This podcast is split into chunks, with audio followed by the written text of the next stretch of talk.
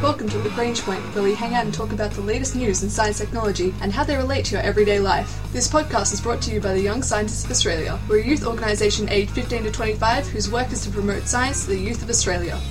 On this week's episode, we have Lachlan Hi. and Justin. This week, we're looking at some innovative new ways to fight fire with fire and look at some fantastic new cancer treatments, ways to detect cancer using man's best friend, as well as solving the riddle of a mysterious disease that might be related to airborne fungi, and how it's helping save children's lives. And now we launch into our Launchpad news segment. So we understand that in our world that there's some certain things that can be useful, like we can fight fire with fire. But what we're going to be talking about now is actually a literal example of fighting fire with more fire of a different type. Ju- Justin, that's not a literal example. Look, I tell you that in, I, I understand what you're saying in terms of the analogy that I'm making being quite poor in the selection of words. But what I'm talking about is okay, maybe not fighting fire with fire, but by fighting fire with a bomb by exploding the building that the fire is living in. It does solve the fire problem. Or instead of using a tired and stretched analogy, we could say we're using a certain disease to cure other diseases. Yes, well, that would be the more logical way, but less entertaining of explaining what is going on. Great. Because what we have is um, scientists in the US this week have actually um, managed to cure a lady's cancer by infecting her with measles. Okay, so run this by me a little bit in more detail. What exactly is measles, and what exactly is the type of cancer that we're talking about here? So, what exactly is the measles, and uh, what are we talking about when we talk about the measles vaccine? So, measles is a virus um, that infects the body's own immune cells. You know those cells that try and fight the body against infection? Yep. They can actually get infected as well. Oh, that's that's useful. It's really useful because when they get targeted and if they get taken down, it actually means that the body as a whole is more susceptible to other diseases. Yeah, so basically, they, they take out the police, and then everyone can come into party. Yeah, now it's riot. It's riot town. It, it gets really, really violent in there.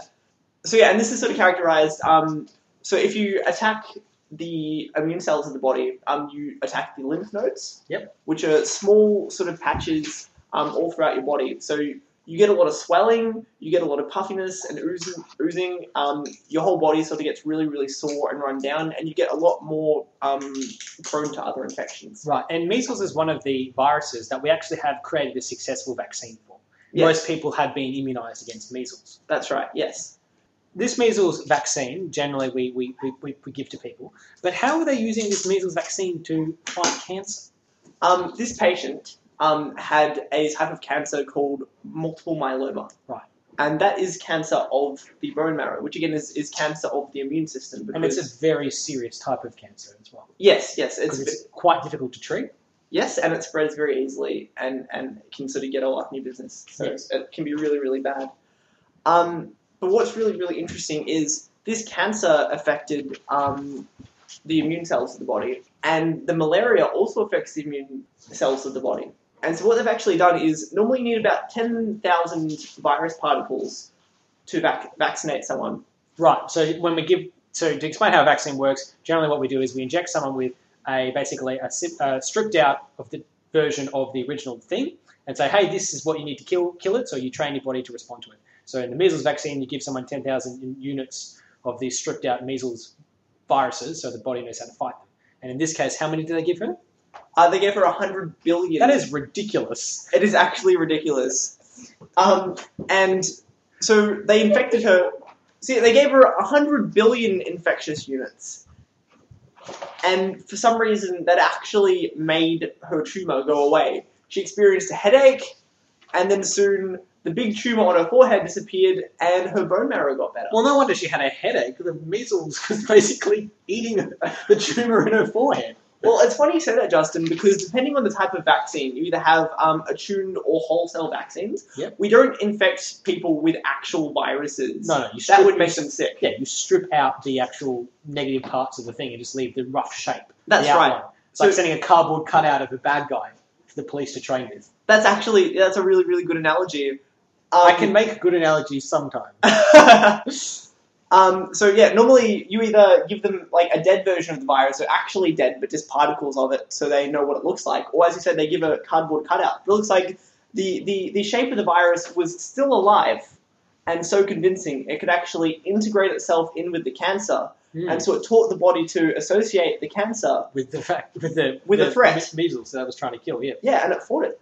that's that's phenomenal. So we're saying that this lady's treatment um, was quite successful. She went into remission for nine months after having a very aggressive, very dangerous cancer in, in tumor, um, which meant that when the when the tumor the cancer did come back, uh, they were able to treat it in a much more localized way, in a much smaller, easier to manage way with radiotherapy, and you know save her life. And um, a second study actually says they can actually track the spread of measles. Um, as the measles, measles spreads throughout the body, it actually starts attacking the tumours and shrinking them. Now, obviously, this is th- they're talking about one specific case here that they tried this with with one lady. Um, however, this they've, they've tried it on a second case and they weren't as successful with this attempted therapy. But it may be a certain case of the individual type of cancer that they're trying to actually attack here, or something to do with the, the actual response in that individual person who had a particularly strong immune system, for example. But it just goes to show some of the fascinating work we can do by repurposing um, techniques that we have from other areas and using them to help fight in the fight against cancer. So across Asia and the Pacific region, there's a disease that's quite or can be prevalent in young children. That can cause to all kinds of issues um, in their basically in their skin, in their in their bodies, but specifically in their hearts, which can lead to inflammation in their hearts and can be quite fatal. And this disease is called Kawasaki disease. It's named after the, the discoverer Tomisaku Kawasaki, MD, in, first found in Japan in 1967. And it's been a mystery for doctors and medical research for 50, 60 years since its discovery. Well, so what causes this, this disease, Justin? And that's what actually people don't know and don't understand very well. This disease, which can cause very serious issues, especially in children, it, it can, is also the most common cause of acquired heart disease. So basically, children who, expo- who catch this disease often go on to acquire significant heart problems, which can be, in young children, particularly deadly. And it's going to be heart, heart attacks, heart failures, and sudden death. And it's the rates of people catching um, Kawasaki disease has been increasing, especially in Asia and the United States. And the reason why this is so worrying is that they can't actually find out what is actually causing this, this disease to actually happen. And more importantly, what these children are being exposed to that's giving them this disease. Well, what normally causes disease, Justin, would be an infection, or it would be an environmental factor like air pollution or something like that. Yeah, and so pursuing these two lines of thought, there are basically two major competing theories. One that is says that some sort of environmental factor that they get infected with. Another is that there's a larger type of air pollution or something contaminant that they're exposed to. And so some researchers have recently done some analysis to test just that. So researchers in Japan, along with researchers from the University of California in San Diego, and researchers from the Catalan Institution for Research and in uh, in Spain, have been looking at what's actually going on here. And from the university from the Catalan Institution for Research, they've actually done some fantastic climate modelling. And what they've actually picked up is that there's a correlation, and a very strong correlation of that, with the increase in Kawasaki disease rates in Japan with certain wind patterns in Asia.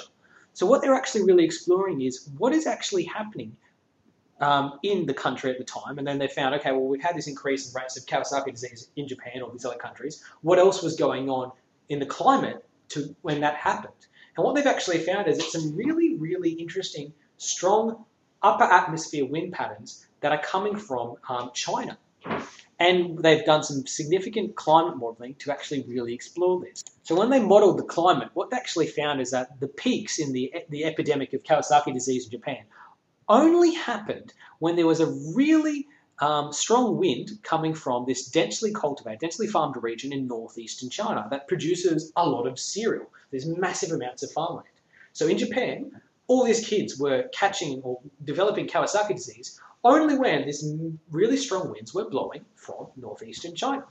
And that's really, really interesting because it's suggesting that something has happened in the air from these farmlands. Some, something is being aerosolized that's then carrying in these winds to Japan and other places in Southeast Asia and affecting the children. Well, this would be a problem where a multidisciplinary approach is really, really powerful, Justin, because you can analyze the way the wind spread. Also, you have to analyze how the actual disease itself spreads and manifests.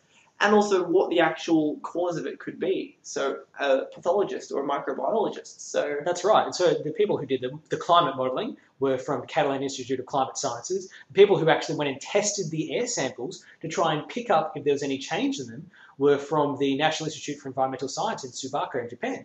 They actually found, you know, there was a presence of um, contaminants in the air in these air patterns at the time that these strong winds were blowing from these regions in China. And what they were finding, they, they, they subjected it to really detailed microbiological analysis in Columbia University in New York to actually really try and put together. And what they found is that there are, there's a, a real unusual type of dominant airborne fungus that's found there and not anywhere else. And so what they what their current area of research and investigation is suggesting that there is some sort of um, fungus or something that's been aerosol, aerosolized in the process of farming in this area in China that is then carrying across in the upper atmosphere winds to Japan and then to other places that is causing the response in these children to develop Kawasaki disease. So the type of specific fungus that they're looking at is the Candida fungus, which they're finding has been aerosolized in, in these in these samples.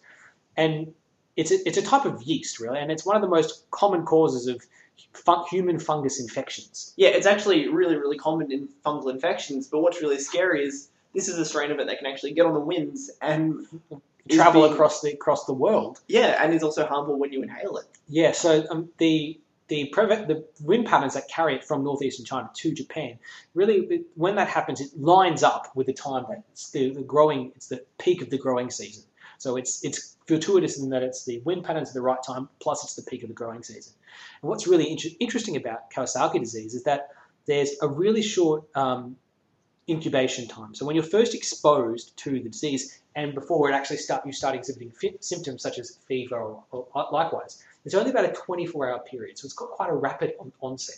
Because normally sicknesses take about 72 hours to enter the body, colonize, and actually mount an immune response. And you normally only start to feel sick when your body's actually starting to fight the infection. That's right. And so what it suggests is that it's not actually a traditional infectious organism, but some kind of toxin that you're actually ingesting that um, triggers the autoimmune, the host's immune response really quickly, specifically in children that are genetically susceptible to it. So in this case, it's not just that the the there's this mysterious fungus that's being spread across the wind. The children that are getting sick and catching Kawasaki disease are the ones that are less genetically inclined to be able to defend themselves against it. So everyone is being exposed to it by these high altitude winds, but only the kids that are developing Kawasaki disease are the ones who actually have this genetic susceptibility. So this Kawasaki case is an example about how in the real world with real problems, you often need to have scientists from different disciplines working together. So in this case, we found out that it was something in the wind that was making the kids sick. So we had to analyze what's actually making them sick, how do the winds travel, and then also what genetic factors um, come into the um, which kids are actually getting sick. So there are so many different areas of understanding that need to overlap in order to solve this problem. And it really shows the strength of multidisciplinary science and what you can achieve when you get many people from different diverse areas together to attack a major problem.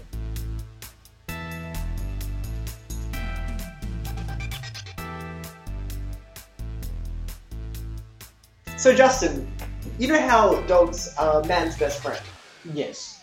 What if I could tell you that canines have actually been used to diagnose against cancers that affect a lot of men? I would be quite impressed because, you know, obviously this just further establishes dogs as man's best friend because you do not hear about cats curing cancer despite the fact that they both start with C. Clearly, cats lift your game. But what hasn't happened here, we, we haven't actually treated a dog, taught a dog to do cancer research. That, that Oh, would be oh. incredible. Dr. Dog. Dr. Dog. Did you read that on. as a child? Yes. It was such a good book. No. Doggy Howser, MD. that was a really bad mid 90s reference to um, Neil Patrick Harris's star childhood actor TV show. If you have to explain the reference, it wasn't worth making. So what's actually happened here, Justin, is so it's not a dog doctor, but it's using dogs' incredible sense of smell Right. to differentiate between patients that do and don't have prostate cancer. Well, hang, well, hang on a second. We're talking about prostate cancer here. So, can you give us an overview of what actually is prostate cancer first? So prostate cancer is is cancer of the prostate, which is an organ involved in the male urogenital and reproductive sort of area. Um, and it's actually quite a widespread cancer, almost as widespread as breast cancer is in women, and so it actually affects the majority of men by the time they die. Right, so it's something that men often are warned, especially older men, age over 45 plus, generally, to get prostate exam, to check it out, to be aware of. It can be treated, much the same way that breast cancer can be treated, but it is something that is often quite prevalent in men. That's right. And um, one of the advantages of diagnosing um, prostate cancer using this new treatment um, is the fact that because it's part of the urogenital system, um, if these cells are going bad, like so cancer makes cells go crazy basically. Yep. Um, is that they're producing really, really volatile um, organic compounds, almost like um, petrols. Right. And so they're producing almost like um, hydrocarbon or petrol fumes in really trace amounts in Okay. urine. Wow, okay, wow. So it's basically developing really, you know, hydrocarbons are quite complex as well in, in chemical nature, as opposed to the general the general pro- byproducts in urine. You know, generally we Well, have salts and other things. and urea exactly Yeah. so having big long hydrocarbon chains is actually is quite complex and it's quite easy for dogs to actually distinguish so um, some researchers at the Humanitas research hospital in milan have actually trained um, basically the same as police dogs Yep, because Um, dogs have a, a tremendous sense of smell, and they use them for not only search and rescue, but also to detect chemicals, trace chemicals in areas, to determine if it's safe in large mine sites or industrial accidents as well. So, th- in the similar way, they're training these these dogs to actually pick up these complex hydrocarbons. that's right and that means instead of needing um, invasive um, diagnostic techniques Yep, because prostate cancer is, is something that often men are reluctant to uh, to get tested for because it's either a blood test or an exam, which can be quite invasive and, and worrying for people to, to go and do. So people are less likely to get tested. That's right, and blood blood um, analysis isn't actually as much of a gold standard as people think. Yep. There are false positives in that as Mm. well. But I'm using this analysis where um, dogs are actually sniffing the urine of, of patients with a really, really, really high success rate. They can actually determine um, the healthy from people who have prostate cancer. So, what kind of statistics and performance are we talking about here compared to other tests? Okay, so um, let's say um, a blood test will have a confidence rating of about 90%. Okay. Um, these dogs on average have about 98%. So a 98% success rate predicting people with cancer as having cancer and predicting people without cancer as not having cancer. Wow. Okay, that's that's that's a very high comparative success rate. So that's like true positives and, and, and, and true negatives. Um, and so there are actually other things that we can also train these dogs to do. They've, they've tried some other things. They can actually smell to see if patients have lung cancer. Okay. Um, and they can also, they're starting to learn how to detect if people have diabetes by, uh, often people with diabetes have like a fruity smell on their breath. Yep. Um, and dogs can actually detect that in really minute amounts and predict people who have diabetes before it's become a full blown thing. So what this is really doing is further establishing dogs as clearly man and woman's best friend by f- helping us in the fight against cancer. So cats, dolphins, giraffes, other animals, you're going to have to lift your game if you want to maintain your standing as good pets for humanity. Um, but what I find most fascinating about this is it's another way to help improve and learn um, new techniques to improve our understanding of cancer and ways to detect it earlier through some more unorthodox methods. This has been the Young Scientists of Australia's podcast, Lagrange Point. This week we're looking at some innovative new ways to fight fire with fire and look at some fantastic new cancer treatments, ways to detect cancer using man's best friend, as well as solving the riddle of a mysterious disease that might be related to airborne fungi, how it's helping save children's lives. Our ending theme was composed by Audionautics. Head to ysa.org.au for more information about the Young Scientists of Australia.